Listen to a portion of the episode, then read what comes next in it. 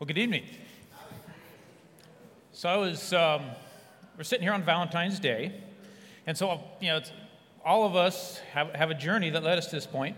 And I was thinking through my Valentine's Day, and when when uh, Jeff first asked me about coming up and teaching tonight, I said, you know, it is Valentine's Day, and he's, he had forgotten, and I said I've got to clear it with my wife, and she she uh, she knew I had wanted to do it, so yeah, she gave me the okay. I could see you want to do this, so go for it. So, but you know, it's, it's, it was. We've been, we've been married over 28 years, so we, we kind of understand each other on this. And, you know, she's been married to me, and she basically is used to me at this point. So, but, you know, our journeys, we, we came from extreme opposites. She was in a home that, you know, pretty much did not talk about God, had no regard for God, and really had this parenting theory of, you know, figure it out for yourself. I came from a home that, you know, a day after I was born, I think I was in church. And, you know, every Sunday morning, Sunday night, Wednesday night, if the doors were open, we were there. And my dad was an educator, so one day I convinced him to let me stay home from church. It was a Wednesday night, I think. And he said, Well, you can do that, that's fine, but I'm going to give you an assignment. So he gave me a research assignment in a Bible passage so that while they were at church, I had to do my, my Bible study. So it was a one time, and after that, I realized it was easier just to go to church. But that's kind of where we started. And, it, and God brought us together, and we, we converged, you know, when, when we ultimately got married. And then our journey has connected. And the reason I'm using, you know, journey, it's obviously our church's name, but it's, it's a neat word for me because um, you know, very quickly after we got married, we connected with a church plant that went in, in Moorpark.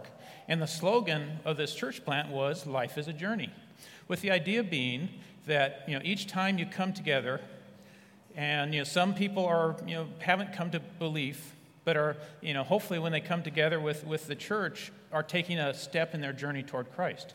And for those who do believe that the day at church is another step along the journey with Christ. So it's this, it's this neat idea that, you know, all of us are on this, this trek and our life is changing and, and it's a journey from wherever we are to kind of one step closer to God.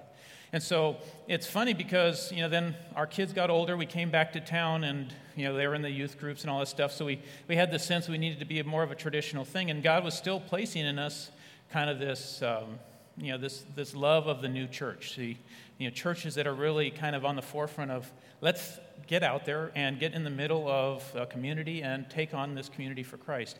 And, you know, ironically, or it's amazing again, we've attached with, with journey, and that word is emerged again for us of, you know, journey. And, you know, this, obviously our slogan is a little different, but, you know, loving the world one person at a time. And so it's, it's interesting for me to realize journey has been a word that describes so much. So, and the reason I'm on this, this rabbit trail is, you know, tonight we're in our passage in John. We're going to come together in a, um, and see a character emerge and he's a neat character because we get to see a bit of his journey.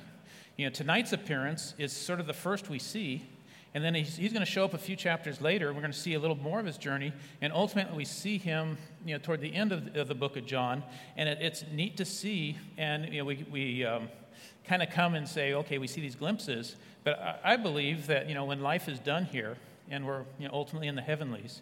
I believe we're going to meet our character tonight because I think the pieces we see of his journey, to me, show that this is a man who moved from you know, the questions we're going to see starting tonight to ultimately this, this commitment to Christ. And it's, it's a neat picture. So I can't give away step two and three too much because somebody's going to teach about that down the road and they'd, they'd be upset if I told you everything. But we're going to start with his first few steps. So we're in John, John chapter 3 tonight. And so what, um, John 3, we're going to go verses 1 through 8. So if you don't mind, let's pause and pray, and let's, and let's look at what God has to say to us. God, we thank you for this evening. Thank you that uh, we can come together, that we have this, this place to meet together, to talk about you, talk about your word. And I just pray now, as we focus our attention on what you have to say, uh, that your spirit would just move in this place, that um, people would hear what you have to, have to say to them. And I pray that you'd use my words for your glory. Amen. So we're in three, uh, chapter 3, 1 through 8, and I think we have a slide. It's, and it reads like this It says, Now there was a man of the Pharisees named Nicodemus, a ruler of the Jews. This man came to Jesus by night and said to him, Rabbi, we know that you have come from God as a teacher, for no one can do these signs that you do unless God is with him. Jesus answered and said to him, Truly, truly, I say to you, unless one is born again, he cannot enter or cannot see the kingdom of God. Nicodemus said to him, How can a man be born when he is old? He cannot enter a second time into his mother's womb and be born, can he? Jesus answered, Truly, truly, I say to you, unless one is born of water and the Spirit, he cannot enter into the kingdom of God. That which is born of the flesh is flesh, and that which is born of the Spirit is spirit. Do not be amazed that I said to you, You must be born again. The wind blows where it wishes, and you hear the sound of it, but do not know where it comes from and where it is going. So is everyone who is born of the Spirit. So, verses 1 and 2, we meet our protagonist, the, the, the, gentleman I was talking about, Nicodemus. Great name, and we, we see him show up. And, you know, we talked a bit a few Sundays ago about um, another ruler that came to Jesus. But, you know, Nicodemus is described a ruler of the Jews, a Pharisee. Now, a lot of us are familiar with the Pharisees, and in a way, you know, they, we have sort of this very negative view of them. And you know, obviously, Jesus had some you know, very harsh condemnation for for their attitudes and some of their ways. But, you know, at, at the same token, you have to be a bit impressed with these guys because these were people that were just absolutely dedicated to, you know, memorization of the scripture.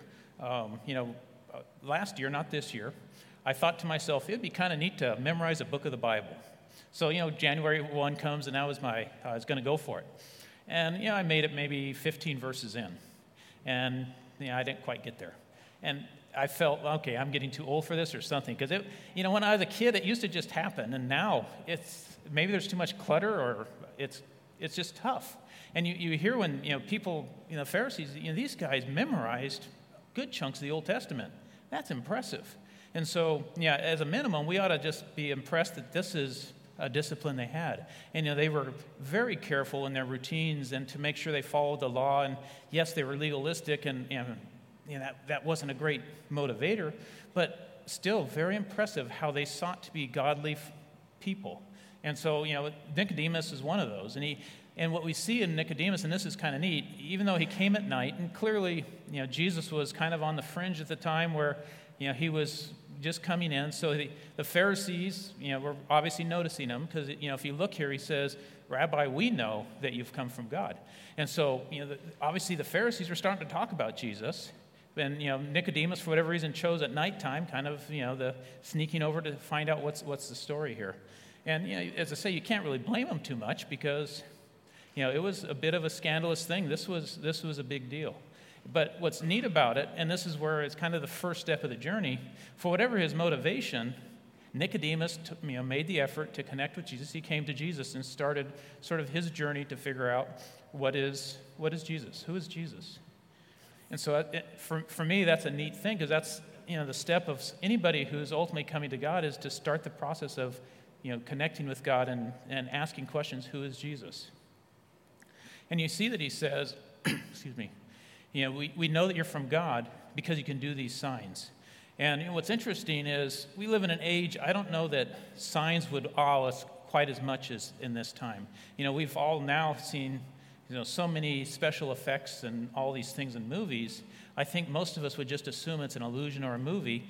And, you know, we kind of have, you know, shifted our mindset a, a, great deal on this. You know, we, you know, go to the magic shows, the Penn and Tellers and all these things, and, you know, they, they move cars and things fly around, and you just go, oh, that was a great trick. And so, you know, it, I don't know that in Jesus' time it, it, it, was a very different scenario. And then the signs he did, you know, we, we just came off of the, the, you know, the Cana marriage uh, wedding feast where he turned you know, water into wine. And that, you know, that was certainly one of the signs that Nicodemus was referring to. But you know, whatever the signs that were going on, the healings, the extraordinary stuff, Nicodemus took notice and came to Jesus. So that's, that's a neat thing for us to notice is that's step one.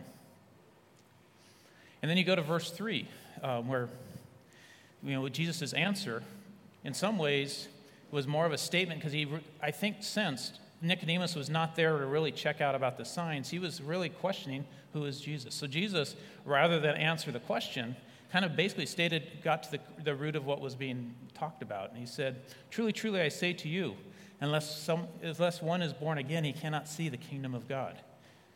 And that's, you know, that's, that is a pretty stark you know, statement to throw out there.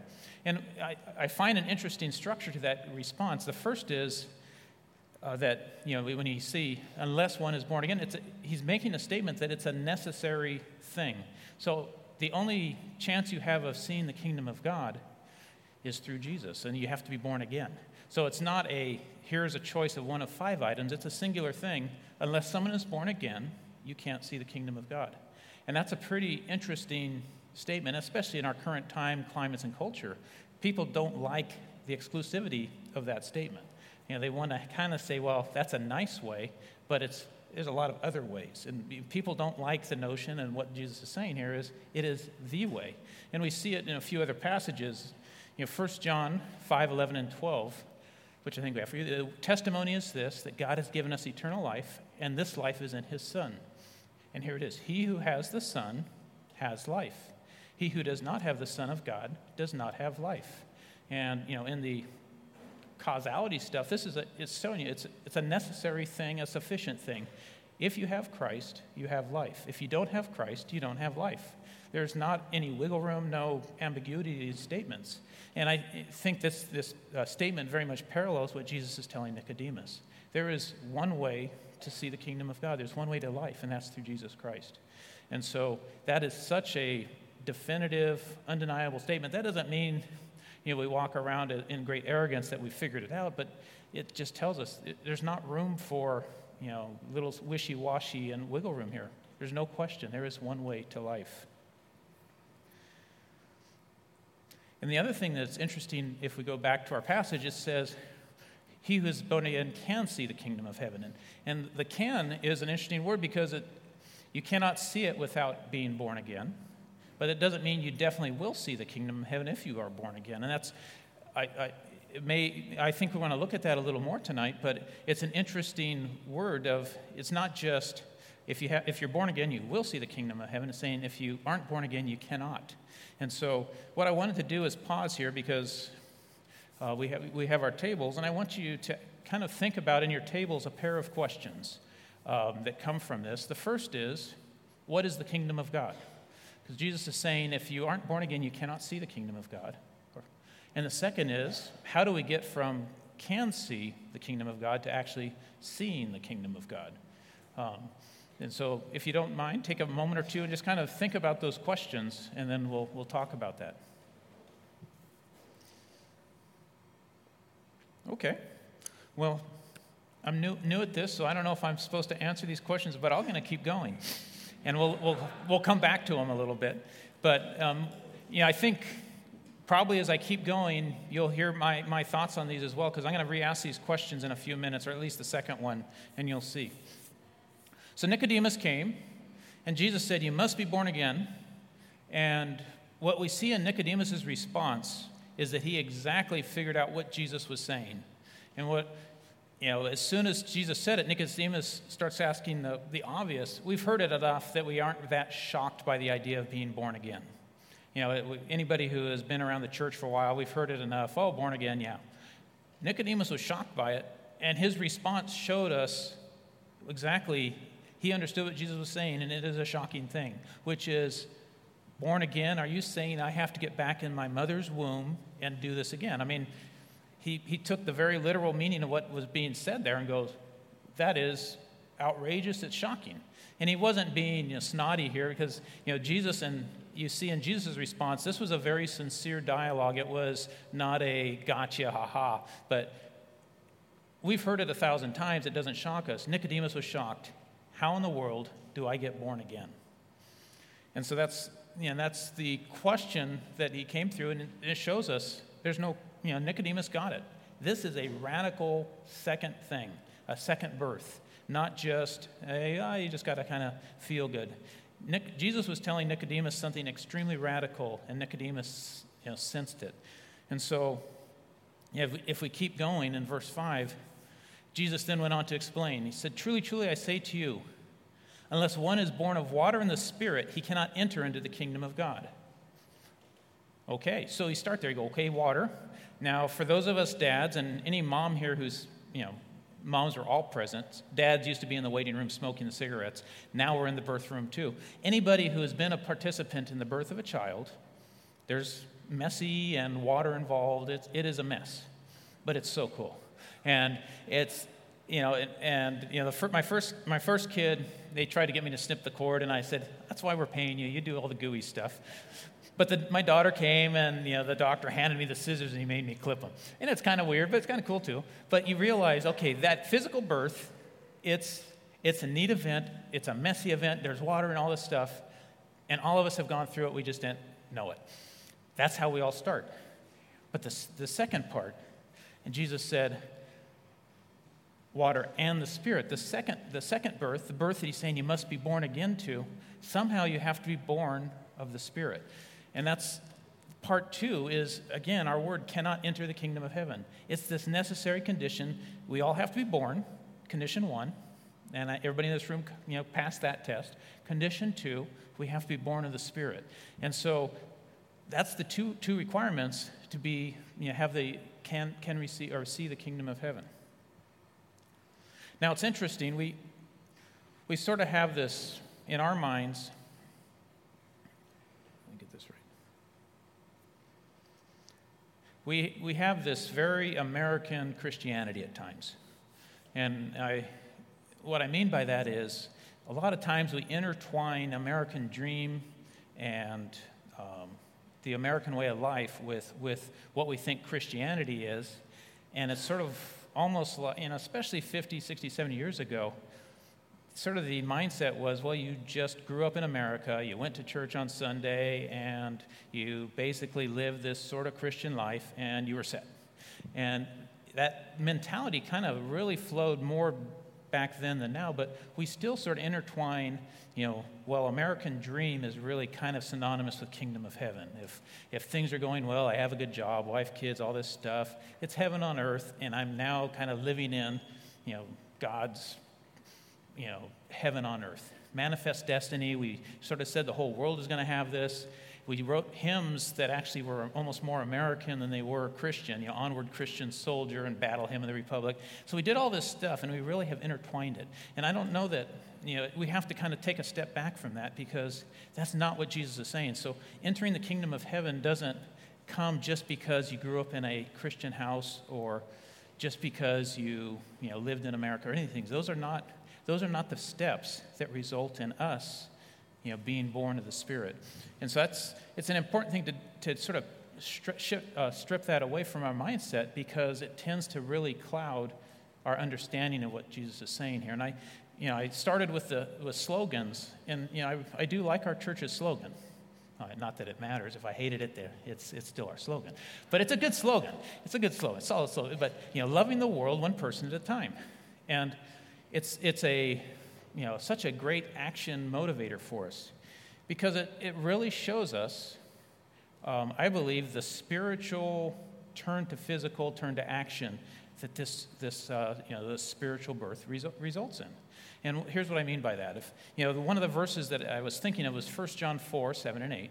And when I was a kid, it used to be a camp song, you know, Beloved, let us love one another, for love is from God, and everyone who loves is born of God and knows God. The one who does not love does not know God, for God is love. And, you know, it's kind of a circular back and forth verse, but, you know, think about that for a moment. What this verse is telling us is there is one way to love, and it's by knowing God. And so, if we are serious about our church's slogan, then there's only one way, and that is to love God first, and then that love of God flows through us as we love the world because God is the author of love. So we have to be reborn and connect with God to have a chance of really loving, which then results in us being able to love the world. And they all connect.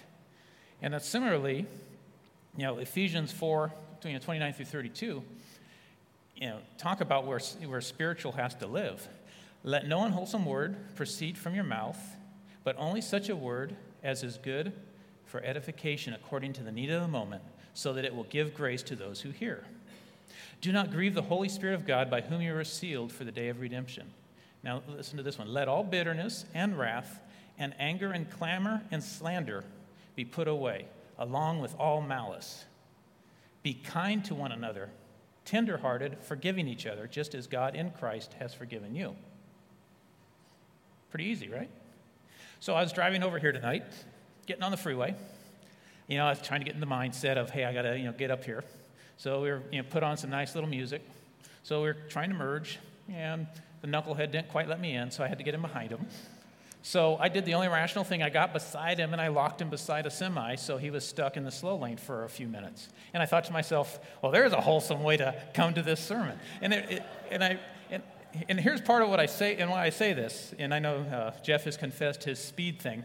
I'm more probably in the other quarter of that kind of rudeness. But here's what's, you know, if you heard my tale, I came to Christ probably when I was five. It's a little murky because I was so young been you know, a Christian now for 46 years. This week, because I was doing this, spent a lot of time thinking about meditating on these things. And yet, kindness does not come naturally. Think, and it's sort of like, wow. And the reality is, kindness is something that comes from God, the Spirit indwelling us. The putting away slander and malice, the getting rid of that junk there's only one hope we have, and that is the spiritual. We have no hope in the physical. We will not will ourselves into being nice people. And you know, Jeff was kind. He said, "I'm a good friend. I can be a porcupine. I get that, and I'm. I just try to be better, but it's only through God changing us that we have any hope of living a spiritual life. And then you know the other, if you look at uh, Galatians five, another great passage that you know if you if you're not getting the flow, it's called, even we call this the fruit of the Spirit. It starts with 516, but I say, walk by the Spirit, and you will not carry out the desire of the flesh. And then it goes on, you know, some other verses, but at, toward the end of that, it says, But I say, walk by the Spirit, you will not carry out the desire of the flesh. But the fruit of the Spirit is love, joy, peace, patience, kindness, goodness, faithfulness, gentleness, self control. Against such things there is no law. And you know what? If that was our list that described us, it would be fantastic. But all of us on that list, we have one or two bugaboos. You know, most of us can pull off a couple of those because, you know, we kind of can look self controlled even though we're not really. But if you take that list in its entirety, we're not pulling it off, short of it being the Spirit that's indwelling us. And so if you look at success in the Christian life, there's only one way toward that success, and that is as Jesus told Nicodemus, you must be born again because that which is flesh is flesh, that which is spirit is spirit. This is spirit stuff. You have no hope of this without being attached to the spirit. It's that simple. But really, it's not that simple.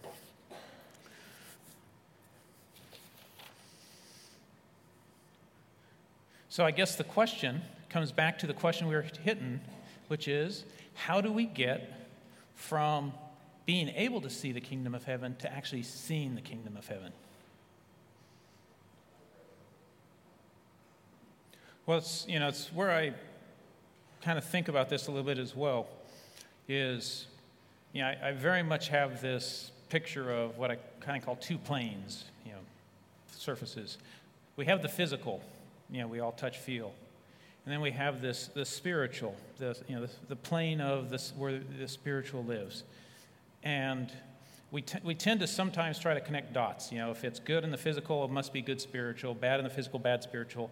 And I, I can tell you that good things happen to bad people and bad things happen to good people. These two planes don't necessarily correlate. That the spiritual is where the kingdom of heaven, you know, it's sort of as we are born into the other plane, we now are connected to this new you know, the kingdom of heaven. And we see things not as the here and now, but in the picture of this is Christ's kingdom advancing on earth. We are, you know, tied into this body of Christ that, you know, with you know, numerous other believers across the planet. And you know, I've, over the years, you know, my wife and I, when we travel, we usually try to connect to a little local church. And it's an f- amazing thing how you can walk into some church of strangers and you sense that connection, that fellowship of the body, because you're all up, you're, you're connected in this, this spiritual, and it's not just a bunch of strangers and suddenly, you know, people you don't even understand the language of. And you're like, this is fantastic. And you, you, you sort of wonder, okay, you know, at some point where we step off into eternity and how that really unfolds, it's, you know, great discussion stuff. But at some point where this, this here and now is over and we are, you know, in the vast excitement of, the, of, the, of eternity, it'll be great to see kind of how the whole kingdom of heaven, the whole thing just fully explodes. And, you know, it'll be spectacular. I just have no idea what it will be. So, anyway. So, uh, verse 7, I guess uh, we'll keep going here. If, what I wanted to emphasize in verse 7 is this, and that is if, if our only chance of success, well, let me reread verse 7 here. It says, do, me, do not be amazed that I said to you, you must be born again. And I, I want you to just take from that is, you know, if, if our only, all those verses we read, our only chance of success in this Christian walk is through being, you know, born again and through the spiritual, the spirit indwelling us. That's our only chance. Because without that, without that transforming and that empowerment, we're, we're just not going to pull it off. You know, we're not going to gut it out. We might gut it out for a few hours, but it's not going to be a lifetime for us. We'll just we'll fail miserably because it takes the power of the Spirit to actually live the spiritual life. And so that's, that's really the thing that hopefully just threads through uh, so much of what we said. And then, sort of tagged onto this is verse 8. And I'm going to spend a little bit of time on verse 8 because this is just a phenomenal little add on. At first, you go, What's it doing there? But then I kind of dug into it a little bit and I go, this, this is kind of a cool you know, footnote to this passage. And Jesus said, The wind blows where it wishes, and you hear the sound of it, but you do not know where it comes from and where it is going. So is everyone who is born of the Spirit. So you kind of are thinking, I, I'm going to, you know, the wind showing us the Spirit. And it says the wind comes from, we're not sure where it comes from or where it goes. And you, you, you kind of look at that picture of, of the wind, and it's just sort of it's happening, it's irresistible, it's starting somewhere, it's going somewhere, and it's just this extraordinary thing. You know, if you've been watching the Olympics, you see how much the wind is just ripped through the Olympics. You're going, yeah, and all I can do is stare at it. And you look at our lives when the Santa Anas howl through, it's like they just come through. And it, you know, this is giving us that picture of that's this force. You know, we don't see the wind, we see the result of the wind. It comes, it goes, and we're not telling the wind to start, we're not telling the wind to stop. And I, th- I think it's a good, important picture for us because sometimes in arrogance, we actually think that, oh, we're going to tell God to do this or not do this. And it's like, whoa, whoa we, we kind of have it backwards here. That you know, the, God moves, God does his will. This God is sovereign, he is, you know, the king of the universe, Lord of all. It's not up to us to tell God where to move. And that's you know, we, I say, we, t- we tend to kind of flip that in our minds sometimes and then get frustrated that God didn't move quite the way we wanted him to, and we, we get all murky on that. And it's important for us not to forget that. You know, God has a plan and a purpose, and it's not just what it's all about me. He has, you know, this master purpose. You know, as a kid, I grew up Central Valley. I think I've told some of this. And, you know, one of the big activities of the Central Valley is to float down a river. Um, now, I know that sounds riveting, but it is what it is. So you grab a bunch of inner tubes, flotation things. We were good Mennonite kids, so we grabbed the soda. We didn't grab the beer. So we, you'd hang the soda in the, in the Kings River, which is the river that flowed through, and you'd basically start at the one end and just float down the river. Now, the loser kid would bring like the squirt, and you're going, who, who invited this kid? But you have these different things, and so you're, you're floating down the river. And here's what we learned is the way to make it relaxing is to figure out where the current is, get in the middle of the current, and not fight it. If you want to have a miserable time, you try to get out of the current, you try to get to the edges, you do things that don't follow the flow of the river. And now you're going to get tangled in the branches, you're going to get, you know, just a miserable afternoon. But if you get in the center of the current, it was a great time. It was Reedley. But it was a great time. And, and it's such a, for me, a great analogy of what we should do in our Christian walk. It's get in the center of the flow. And it's, you know, the, it's a great, great picture of, okay, the river is moving. It's going. It's not stopping. So your choice is either to fight that or to say, you know what, this is happening. I'm getting in it. And I want you to really think of that picture as it relates to the, the Spirit. You know, the Spirit is this force, the force that, you know, empowers us as a church, empowers us as people. So our choice is either to fight it or to join it. When, you know, when he's telling us to do things, we can either resist it or we can say, it's insane, let's go for it.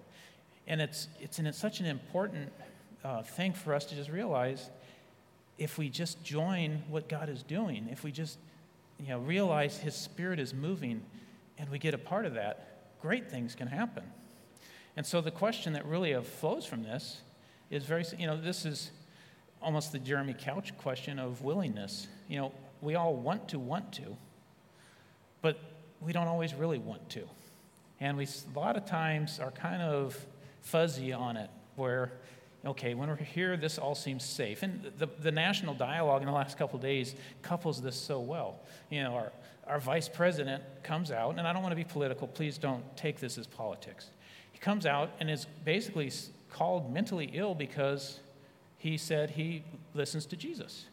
And it's a fantastic question of are we crazy if we think that God tells us how to live our lives?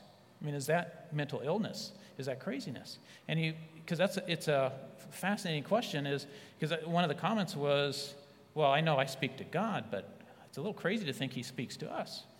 And I'm going, wait a minute. I'm thinking that's kind of what you're doing as you connect with God and praying. It's, and I understand there's not the, the phone call, but I hope that God directs my life. And I hope that I hear his voice, that I'm listening for his voice. And I don't, well, maybe I am crazy. I'm hoping I'm not crazy. But it's like, isn't this what it's about? Is to plug into that and listen to God and hear him. And so it's, I love these kind of dialogues because it really into the forefront of what is it we really believe. And, you know, back to you know, we, we want to say we believe this, but then that sounds a little crazy. Are we, are we willing to seem a little crazy follow, following Jesus? Or is that what we're scared of? You know, it, it's back to, you know, why do we fight letting go and letting the Holy Spirit direct our lives? What are we resisting here? And that was kind of the question to ponder as, as we all sit here. And, you know, what is it in our lives that is keeping us, you know, from really just letting the Holy Spirit drive our lives? And, you know, I was thinking about that a little bit. And I won't make you guys do this in the table thing, but I was thinking about this a bit and saying, you know, okay, fear is something. It's sort of like, okay, it is a little scary to say, I'm not touching anything. God, it's yours. That's, it's easy to say in church, but my goodness, that's a scary statement. Um, pride. You know, what if our coworkers find out that we think that Jesus talks to us and that we're listening to God's direction? That we might be tagged as weird. And, and, that, and that sort of ties to that as well. You know, and let's go down this path. Let's say we've tried it in the past and we felt like we got burned. Maybe we followed God or were convinced He told us to do something and it worked out horribly. So now we're a little more cautious. And you have all these different things that are keeping us from just being sold out, getting off the couch, not just wanting to want to, but going for it. And so that's hopefully, you know, as we ponder this, I think that's really the difference between can see the kingdom of heaven and actually seeing it. And I, I kind of put up a final little uh, logical flow here. I'll, hopefully, you have it come up. So, you know, I'm kind of this kind of a guy. So I was thinking about this. So, in kind of a conditional format a bit. So, if you must be born again, and if you want to see the kingdom of heaven, and it is a spirit thing, and the Spirit does what He wants to. So, you know, if you look at these as the conditions, so you, you, you know, if you're born again and you want to see the kingdom of heaven, and we've been talking, and it clearly is the Spirit doing His thing in our lives, and He does what He wants, you kind of have one conclusion that, and I said it because the wind is our analogy, you sort of hoist your sail and you let go. It's like, God, it's yours, take it. You know, blow me where I need to go. And it's scary, and I will tell you, I don't know that I'm anywhere near fully hoisting the sail because it's high risk and it's crazy scary. But if the all powerful, almighty force of the universe indwells us and has empowered us and works through us and lives in us, it's the way to experience life, how to see the kingdom and to impact this world and to love others and to have the fruit of the Spirit just flow through us. But it's still scary. So hopefully, you know, as you ponder all these things, we can at least peel some of those and, and you know, get to a point more and more where we are just letting go and, you know, sort of letting the, the push of the Holy Spirit drive our lives. When I requested a song from Jeff, it's a great song, and as I was wrapping this up, he, he was kind enough to, to dig it up, and hopefully you enjoy it because it's one of my favorites.